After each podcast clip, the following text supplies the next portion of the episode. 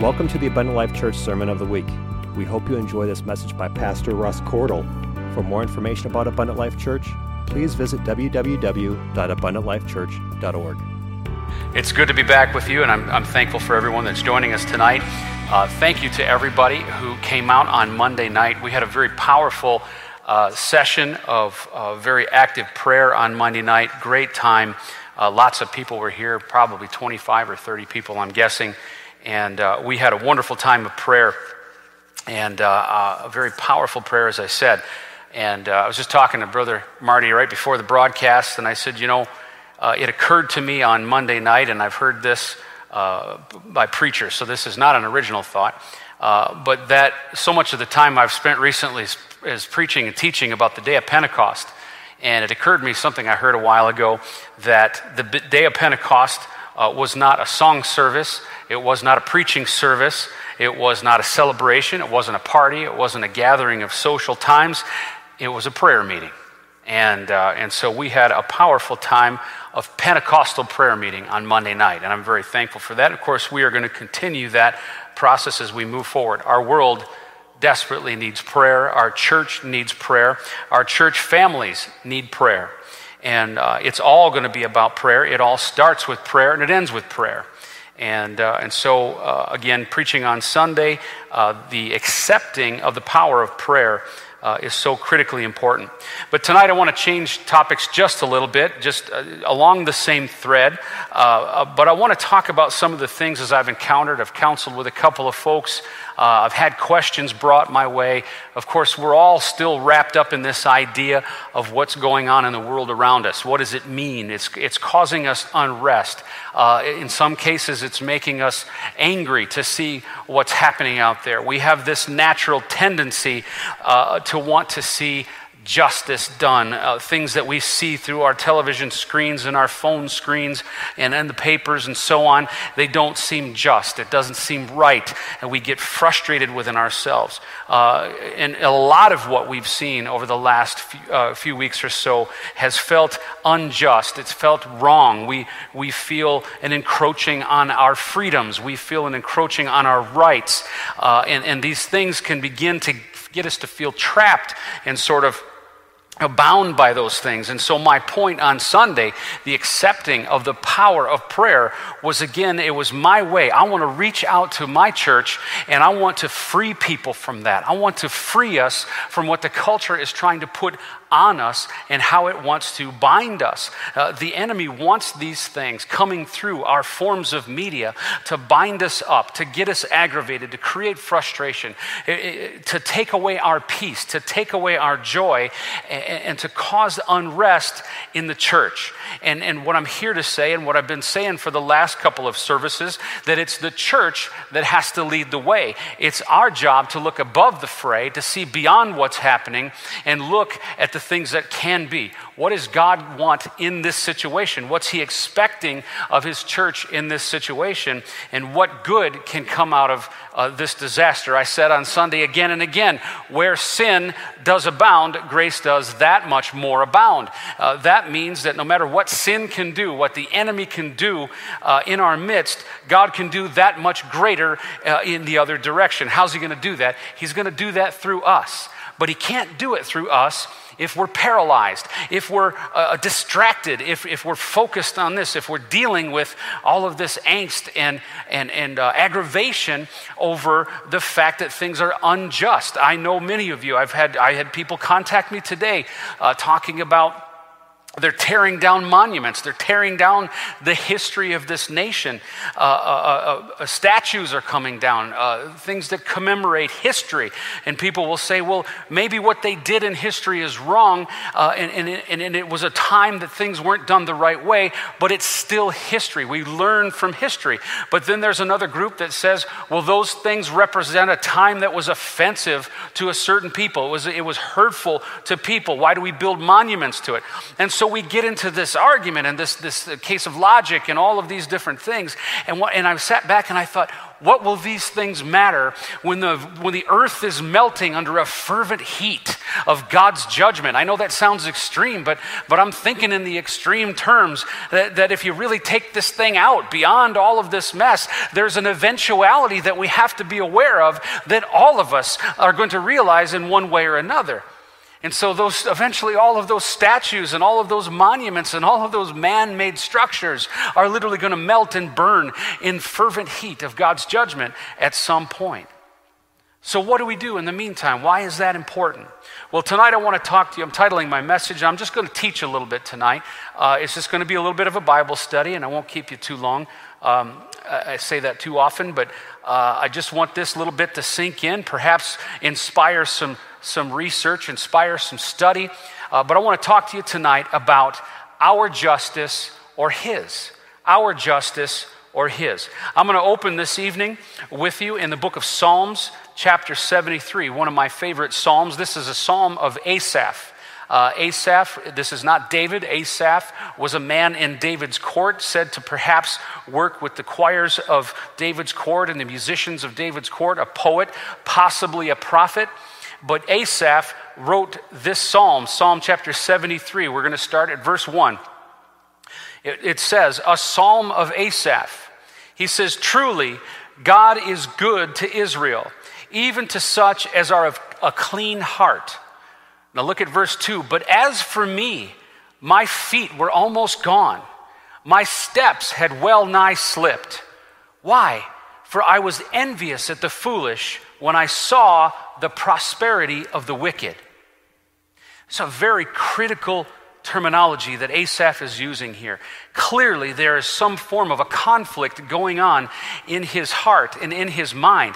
He speaks of a clean heart. He knows it's his responsibility to have a clean heart towards God. But he admits to himself, he's confessing to us that my feet were almost gone. My steps had well nigh slipped. I almost fell into something, for I was envious at the foolish when I saw the prosperity of the wicked. Right now, we're looking across our nation, and we're seeing the prosperity. Now, the prosperity of the wicked there is, I think, manifold. It absolutely has to do with monetary wealth and abundance, and we'll see that as we go forward in the Scripture. But it also means the freedoms and abilities. There's no recompense for actions. There's just complete prosperity. Everything they're doing, they're getting away with, so to speak, if you want to say it that way. And so we're looking across our nation right now, and we're seeing things that look like wicked people. Now, I'm talking about, and please understand, I'm talking about the people that are creating wanton destruction, the people that the president of our nation has identified as domestic terrorists. I'm talking about people that are killing other people. That is happening in our nation right now. I'm talking about the people who are destroying and burning and looting and hurting other people, okay?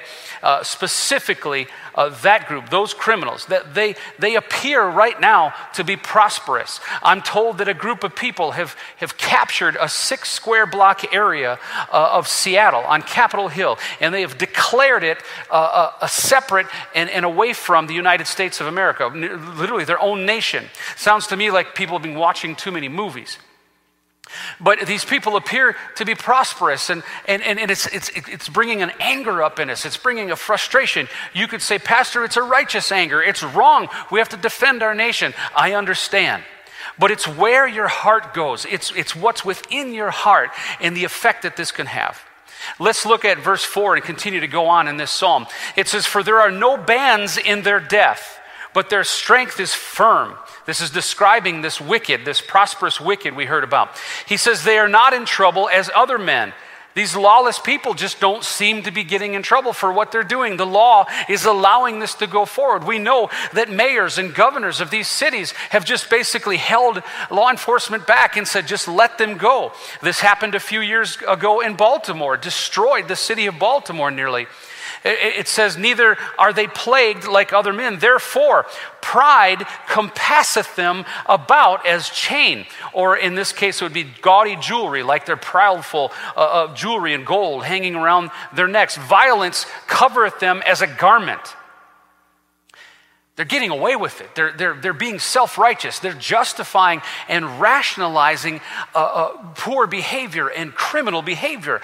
Violence is covering them as a garment. Their eyes stand out with fatness. That means they just got everything they want so much that they're just bulging with abundance. They have more than heart could wish. They are corrupt, and they speak wickedly concerning oppression. Oh my goodness. This is speaking to today. I mean, this is written for today. It goes on to say, they speak loftily. They set their mouth against the heavens. And oh my, have we heard enough of that recently. And their tongue walketh through the earth. That simply means that the whole world is hearing their raging. Somehow they're getting the message. They're so boisterous. It's such a visible thing. Of course, we know today that's being accomplished through mass media. It's being accomplished through social media, continuing to light and fan the fires around the world that we live in. Verse 10 goes on to say that therefore his people return hither, and waters of a full cup are wrung out to them. That means they just keep taking and taking and taking. And they say, how doth God know? This is the they're talking about is this prosperous wicked. And they say, how doth God know? And is there knowledge in the Most High? They're mocking God. They're saying, God doesn't see what we're doing. There is no God. Most of them attack us. We've been attacked as being without science and without understanding and complicit in these things. I'm talking about we as God's people. Verse 12, behold, these are the ungodly who prosper in the world. They increase in riches.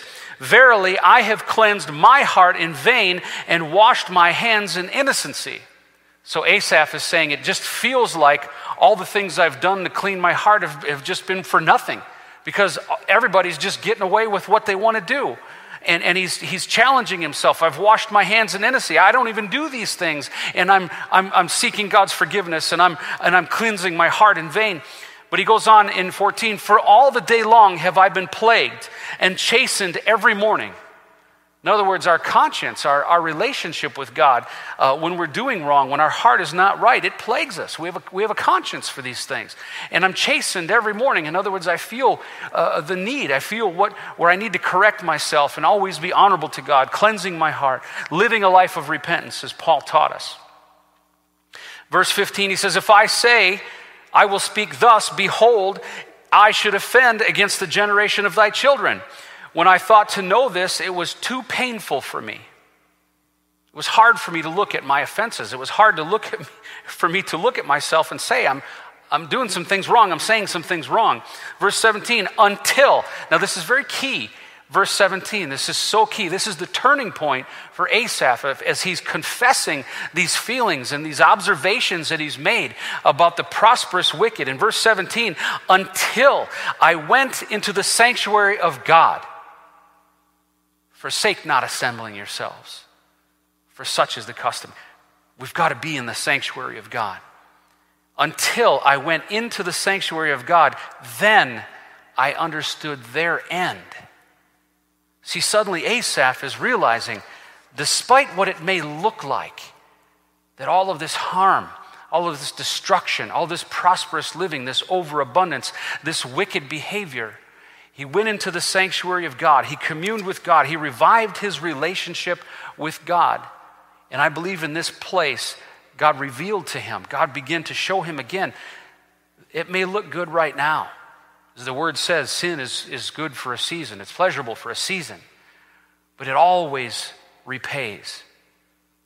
And he saw their end, meaning what happens down the road. We don't see the justice now. We want justice now. I know that some people have said they ought to send the military in there and start gunning people down. Some people drive fire engines in there, blast everybody with water, knock them down, slap them in irons and haul them off to prison, et cetera, et cetera. I'm not saying that's right or wrong. I can feel the aggravation within people, the sense and desire to see justice. But I want to tell you folks, as long as these people are alive, they have an opportunity for redemption. That's how God looks at this. After Asaph spends time with the Lord in his sanctuary, he's reminded who's really in charge, and so should we be. Verse 18 goes on where he starts to fulfill this revelation, or to speak of this revelation. He says, "Surely thou didst set them in slippery places." Now Asaph is talking to God in the sanctuary. Thou didst set them in slippery places. Now mind you, just a few verses ago, he was saying, my foot well slipped. I almost slipped. But now his revelation is their feet are on slippery places. In other words, they're in a bad spot. He goes on and says, thou castest them down into destruction. How are they brought into desolation? As in a moment. They are utterly consumed with terrors, as a dream when one awaketh. So, O Lord, when thou awakest, thou shalt despise their image. Thus my heart was grieved, and I was pricked in my reins. So foolish was I and ignorant. Now he's confessing. He's confessing the conviction in his heart. He judged those wicked people. He judged them, was angry. He was so frustrated with the injustice. Now he's confessing, so foolish was I and ignorant. I was as a beast before thee. He's speaking to God. Nevertheless, I am continually with thee. Thou hast holden me by my right hand. Thou shalt guide me with thy counsel, and afterward receive me to glory.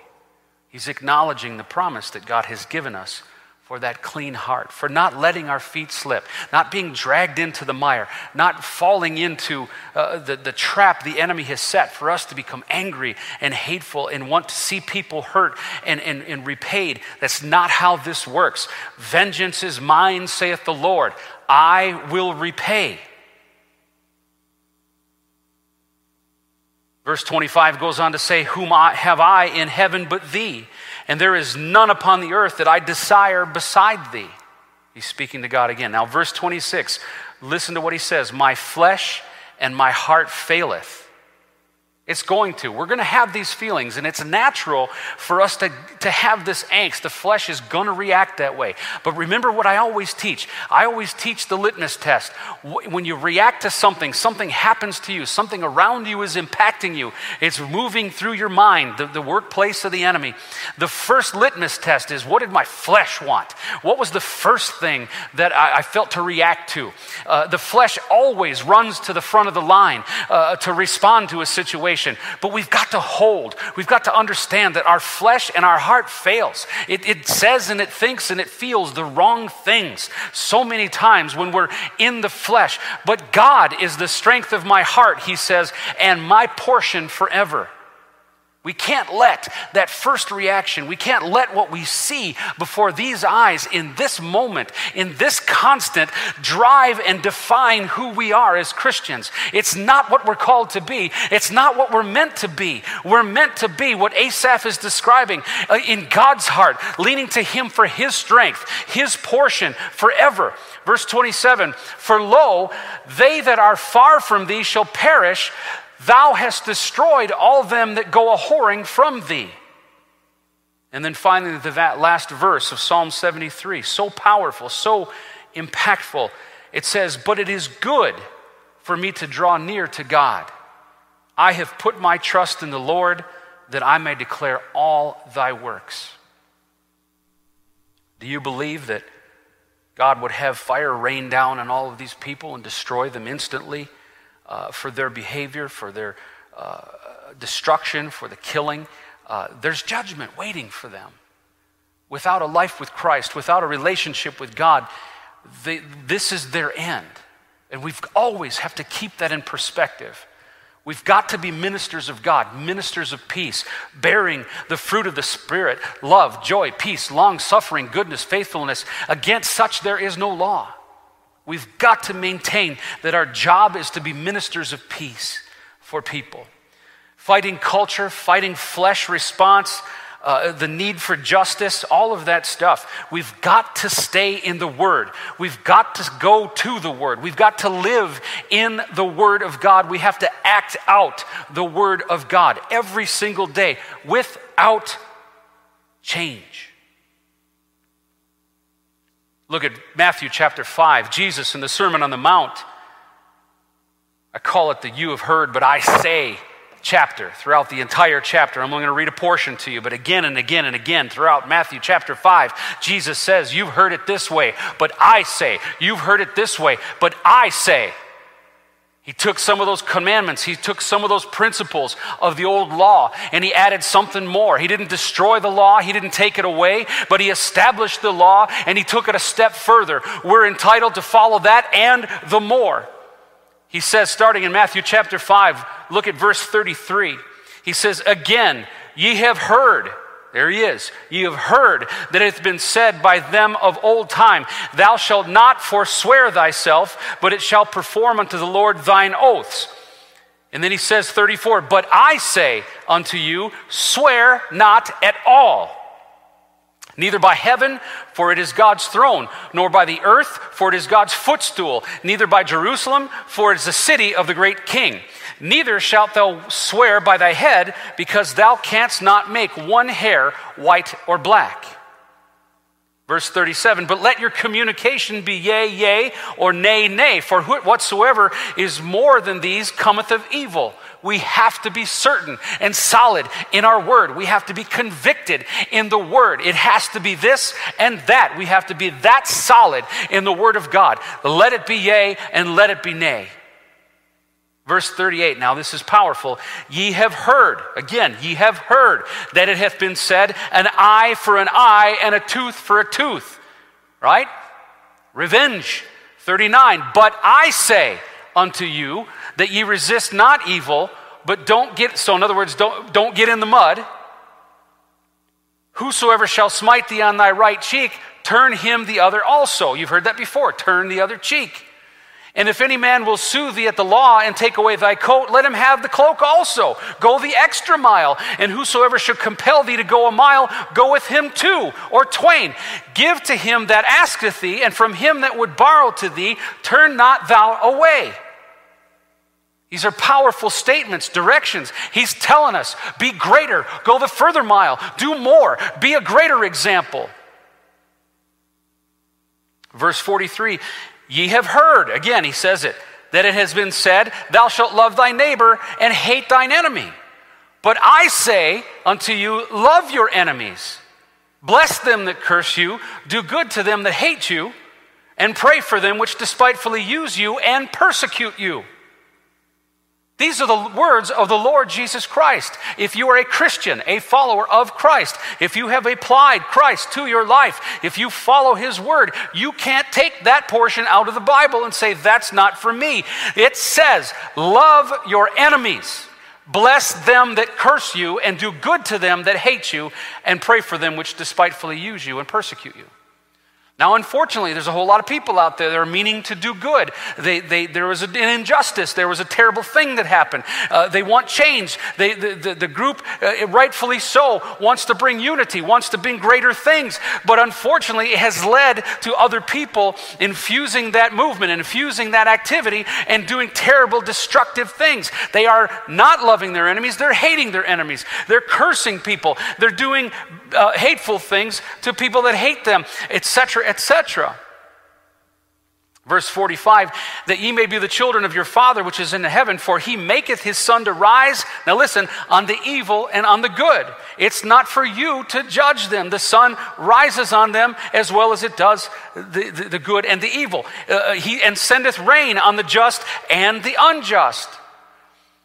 That looks bad to us. It's like Asaph. We see the prosperity of the wicked. They're getting some sunshine. They're getting some rain. They're getting food. They're getting attention. They're getting love and adoration by people who are just seem to be okay with the law breaking and the destruction and the death of, I guess, 2 or 3 dozen innocent citizens now. And that just frustrates us. Like Asaph, our foot slips. We're just ready to fall into an angry place where we want to go out and rage and take revenge. But 46 says, for if ye love them which love you, what reward have you? It's not hard to love people that love you. That's easy. That's whoop-de-doo. It says, do not even the publicans do the same? The publicans were the worst scumbag dudes in the world at that time. Publicans love each other, love one another. Verse 47, and if ye salute your brethren only, what do you more than others? Do not even the publicans do this also? Verse 48, be ye therefore perfect, even as your Father which heaven is perfect. In other words, do the things that are hard. Control, restraint, leaning on God, remembering the end for those that are doing wrong if they are not corrected. If they don't find a way to hear a gospel of peace, if they don't get a message that tells them there's something greater than all of this destruction and hate and anger that they've been led into from this world. A whole young generation that's raised up in public school systems that have completely removed God from the picture. And so along with God out goes moralities of importance, the Ten Commandments and other rules and things that are brought, things that we taught in this nation that were so critically important to instill, but it was divisive. It was something that just had to be taken out. The separation of church and state, that lie that's been told again and again that does not exist in our founding documents. But now we have a nation that is amoral, a nation that has taken God out of the picture. We're angry about that. We're frustrated. This is our country. This is our nation. God blessed us with this country, and we want to lash out. We want to be a part of this fight, a part of this anger, and I'm saying we can't.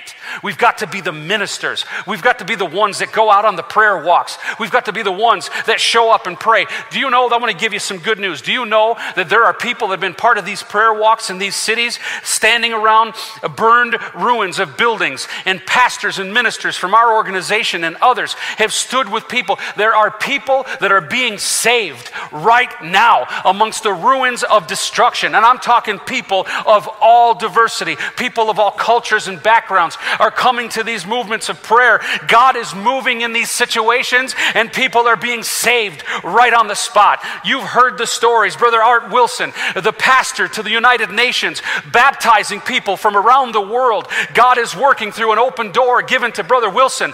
There are fantastic things happen. There hasn't been one youth congress that I have gone to where there has not been many, I'm saying many people, workers at the facilities where we're having these conferences that are receiving the Holy Ghost and being baptized in Jesus' name amongst these thousands of young people that are worshiping and praising. They're going back to their hotels. They're talking to the people in the hotels. The hotel people are receiving God, going into the pools of the hotels and being baptized in Jesus' name. Grace is abounding that much more. Turn to the book of Ecclesiastes, chapter 8, starting at verse 10.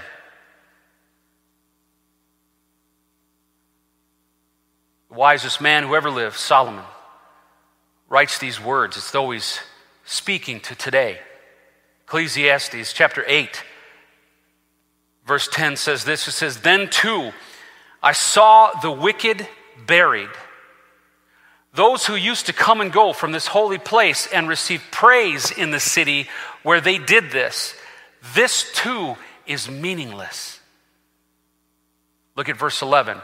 When the sentence for a crime is not quickly carried out, people's hearts, I'm reading from the NIV, I apologize for not announcing that. When the sentence for a crime is not quickly carried out, people's hearts are filled with schemes to do wrong.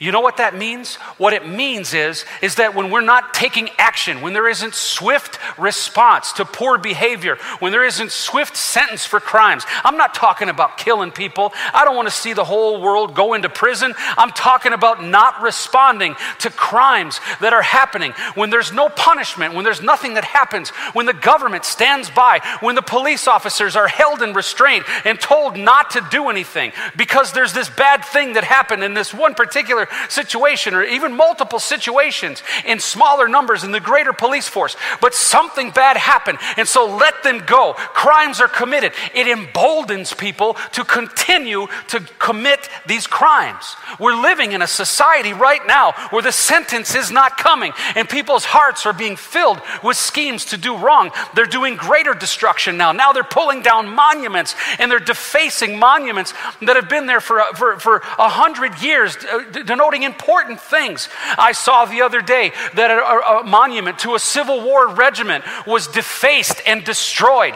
Then they showed a picture of the regiment that it was honoring, and it was a black regiment of soldiers, black soldiers who had committed their lives to help defend the Union of the United States, and they destroyed this monument. Foolishness, sadness, destruction for no reason. They're becoming bolder. Now they've taken a 6-block part of a city and declared it their own private nation. I read in the news today that they invited a lot of homeless people to come in because, of course, there's got to be virtue with what's going on there. There's got to be an assuagence of the conscience, whether they've got one or not. They've got to show that they're good. There's a social justice aspect to this. They invited the homeless into their camp. The homeless took all of their food and left, and they're crying out for assistance now that people deliver food to them. Verse 12 goes on to say, although a wicked person who commits 100 crimes may live a long time, listen to what Solomon says, I know that it will go better with those who fear God, who are reverent before him, yet because the wicked do not fear God, it will not go well with them, and their days will not lengthen like a shadow. You see, we don't have to worry about this aspect. It's not our job. You know, Jesus hasn't judged anybody yet. He didn't come to judge. He hasn't died to judge. He has not judged as of yet. He will be the judge. There will be that time. But right now is the time of grace. Now is the time when the church should be rising up, reaching out to every soul. Come on now, I said every soul. All the scripture said earlier, reach out to them with the message of grace. Somebody's going to turn around. Somebody's going to hear the word of God and be changed. They deserve that opportunity. It's the job of the church to present that opportunity. Erase hate from your mind. Erase the aggravation from your mind. Take fear and anger out of what you're doing. Look upon the United States with pity. Yes, feel that urge. I understand your flesh is going to react, but understand that this life is a vapor. We've got a short amount of time. His return is very close, very soon. And if we're hauled and we're stood here standing, and all we've done is just pointed at the wrongdoing of the wicked, we've stared and envied at the prosperity of the wicked, we have not done our jobs. James chapter 3, starting at verse 13, says it this way. It says, who is a wise man and endued with knowledge among you? Let him show out of a good conversation his works with meekness and wisdom. This is our instruction coming now, so listen tight. Verse 14, but if you have bitter envying and strife in your hearts, glory not, and lie not against the truth. What is the truth? The truth is that it is not our business to behave that way. Verse 15, this wisdom descendeth not from above, but is earthly, sensual, devilish. For where envying and strife is, there is confusion and every evil work. Verse 17, but the wisdom that is from above is first pure, then peaceable, gentle, and easy to be entreated, full of mercy and good fruits, without partiality, without hypocrisy, and the fruit of righteousness is sown in peace of them that make peace. What a powerful instruction.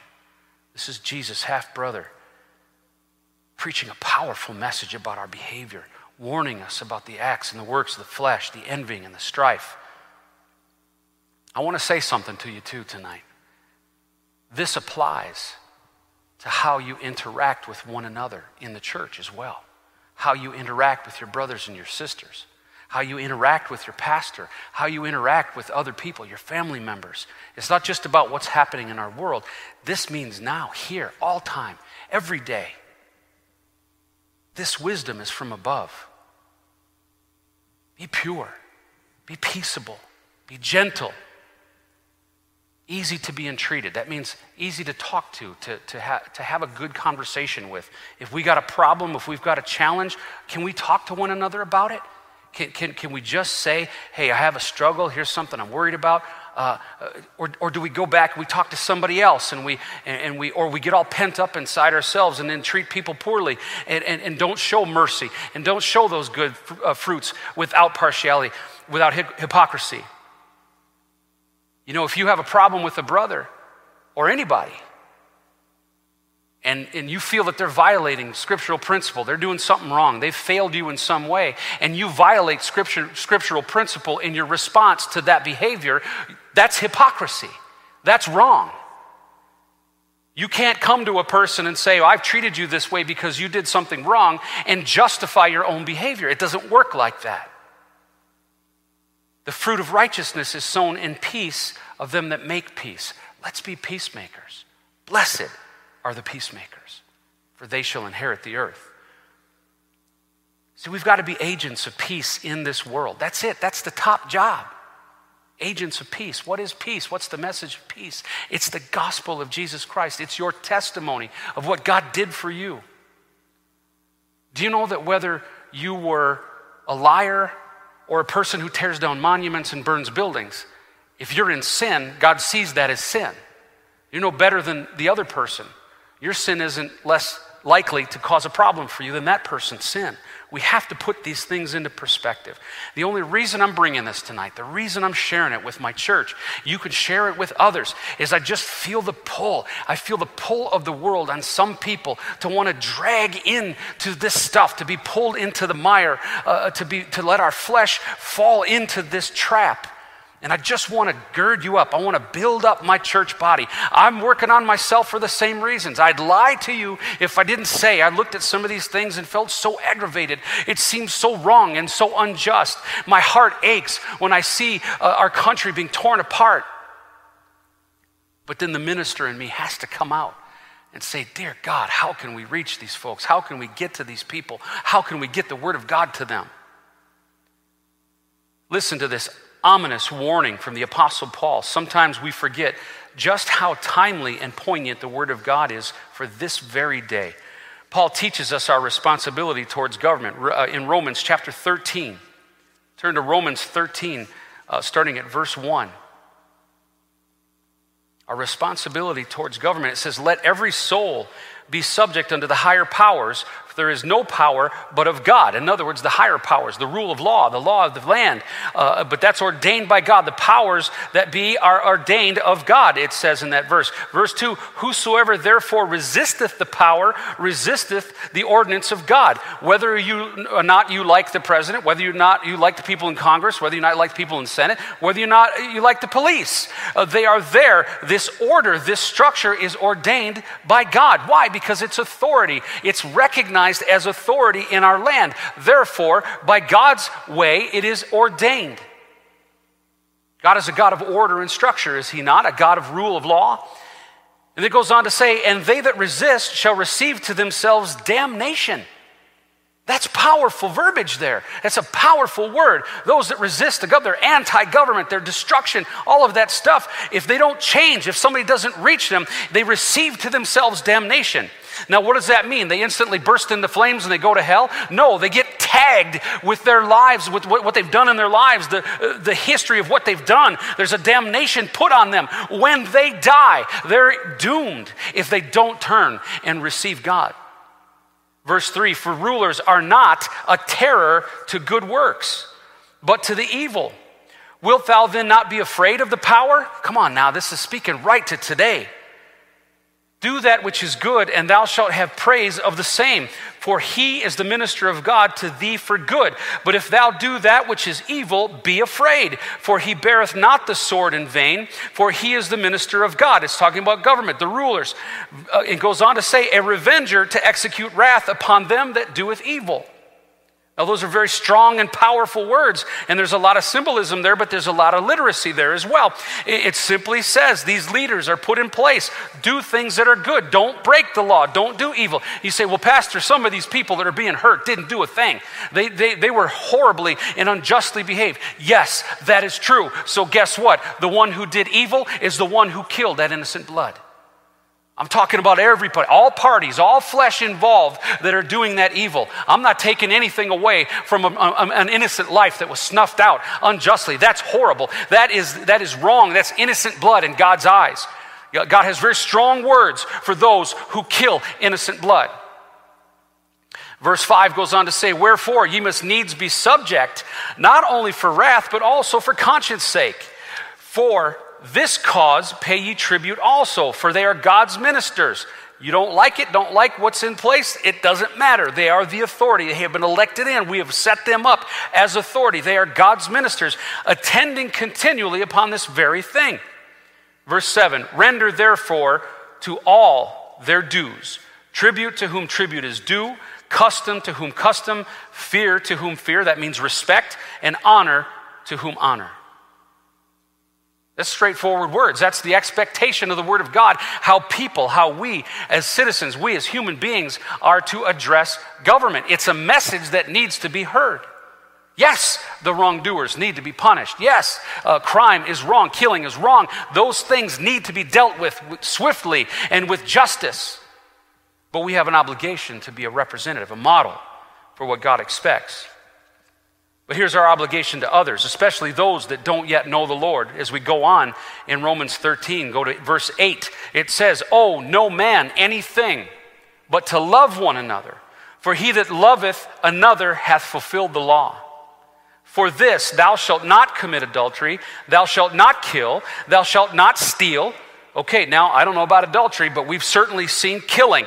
It's horrible. People have died at the hands of some of these mobs, the domestic terrorist people that the president has identified. They have died for this. Thou shalt not steal. Remember the 10 commandments? There's a lot of commandments being broken right now. Thou shalt not steal. Thou shalt not bear false witness. Hello, news media, mainstream media, social media, don't bear false witness. Thou shalt not covet. In other words, wanting and desiring to take what doesn't belong to you. And if there be any other commandment, it is briefly comprehended in this saying, namely, thou shalt love thy neighbor as thyself.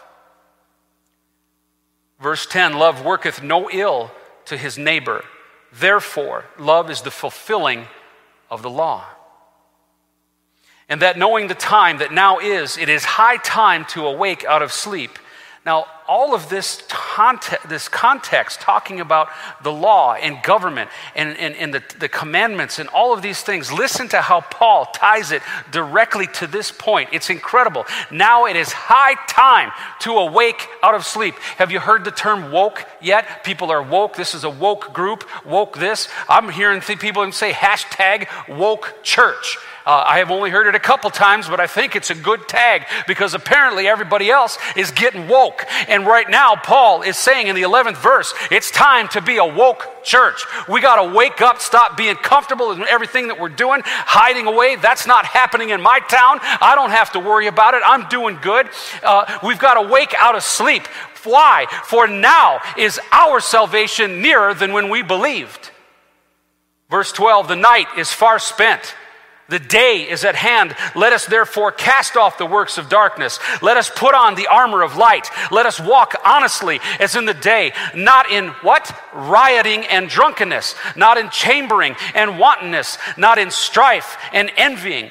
But put ye on the Lord Jesus Christ, and make not provision for the flesh to fulfill the lust thereof."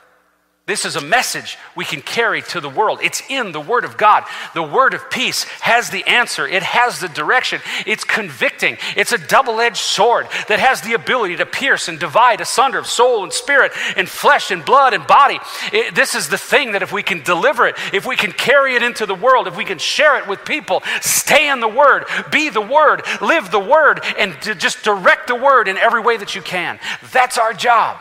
That's the mission at hand. You can forget about the United States of America to a degree in terms of your worries and concerns. The future is not pretty. We know that. The Word of God says so.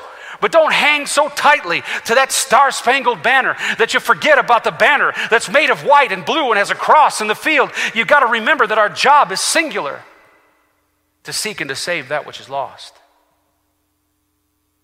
That's my encouragement to you this evening. I want to help you shake off all of that stuff, all of the junk that the world puts on top of your heart, the fears and the trembling and the concerns. I understand. Like I said, I'm there. I'm a human being. I live in the flesh. I have property. I have family. I have children. These things are important to me as well. I would love for the United States to be, Warden June Cleaver for all eternity. It's not that way. The enemy has had his way. Bad things are happening. It's unfortunate. Is there a time of revival coming for the church? Yes. That's what we've got to look forward to. Grace is abounding that much more. We're going to have joy in the place. We're going to have revival in the place. We're going to blow the cap off of this deal because people are going to be they're hungering for righteousness and goodness. Trust me, if we become agents of the Word of God, agents of peace with a message. I watched video where people are kneeling down in the streets. I'm not talking about subjecting themselves to some organization. I'm talking about they're kneeling at the word of prayer, the Word of God being preached by men and women that are taking the Word, singing songs, praising God in these massive movements in the streets. And people are being saved in the streets right now in Jesus' name. Thank you for hearing me this evening. I pray peace upon the church. I'm looking forward to being with you on Sunday. I do very much want to be a great leader in this word. I want to uplift my church and embody and embolden and empower you with the Word of God. And I thank you very much. God bless everybody. Have a great night. Thank you for listening to this Abundant Life Church podcast. We pray it has strengthened your relationship with God and will continue to be a light unto your pathway to heaven. If you have any questions or comments regarding this podcast, please telephone our ministerial team at 262-965-5177 or email us at info@abundantlifechurch.org.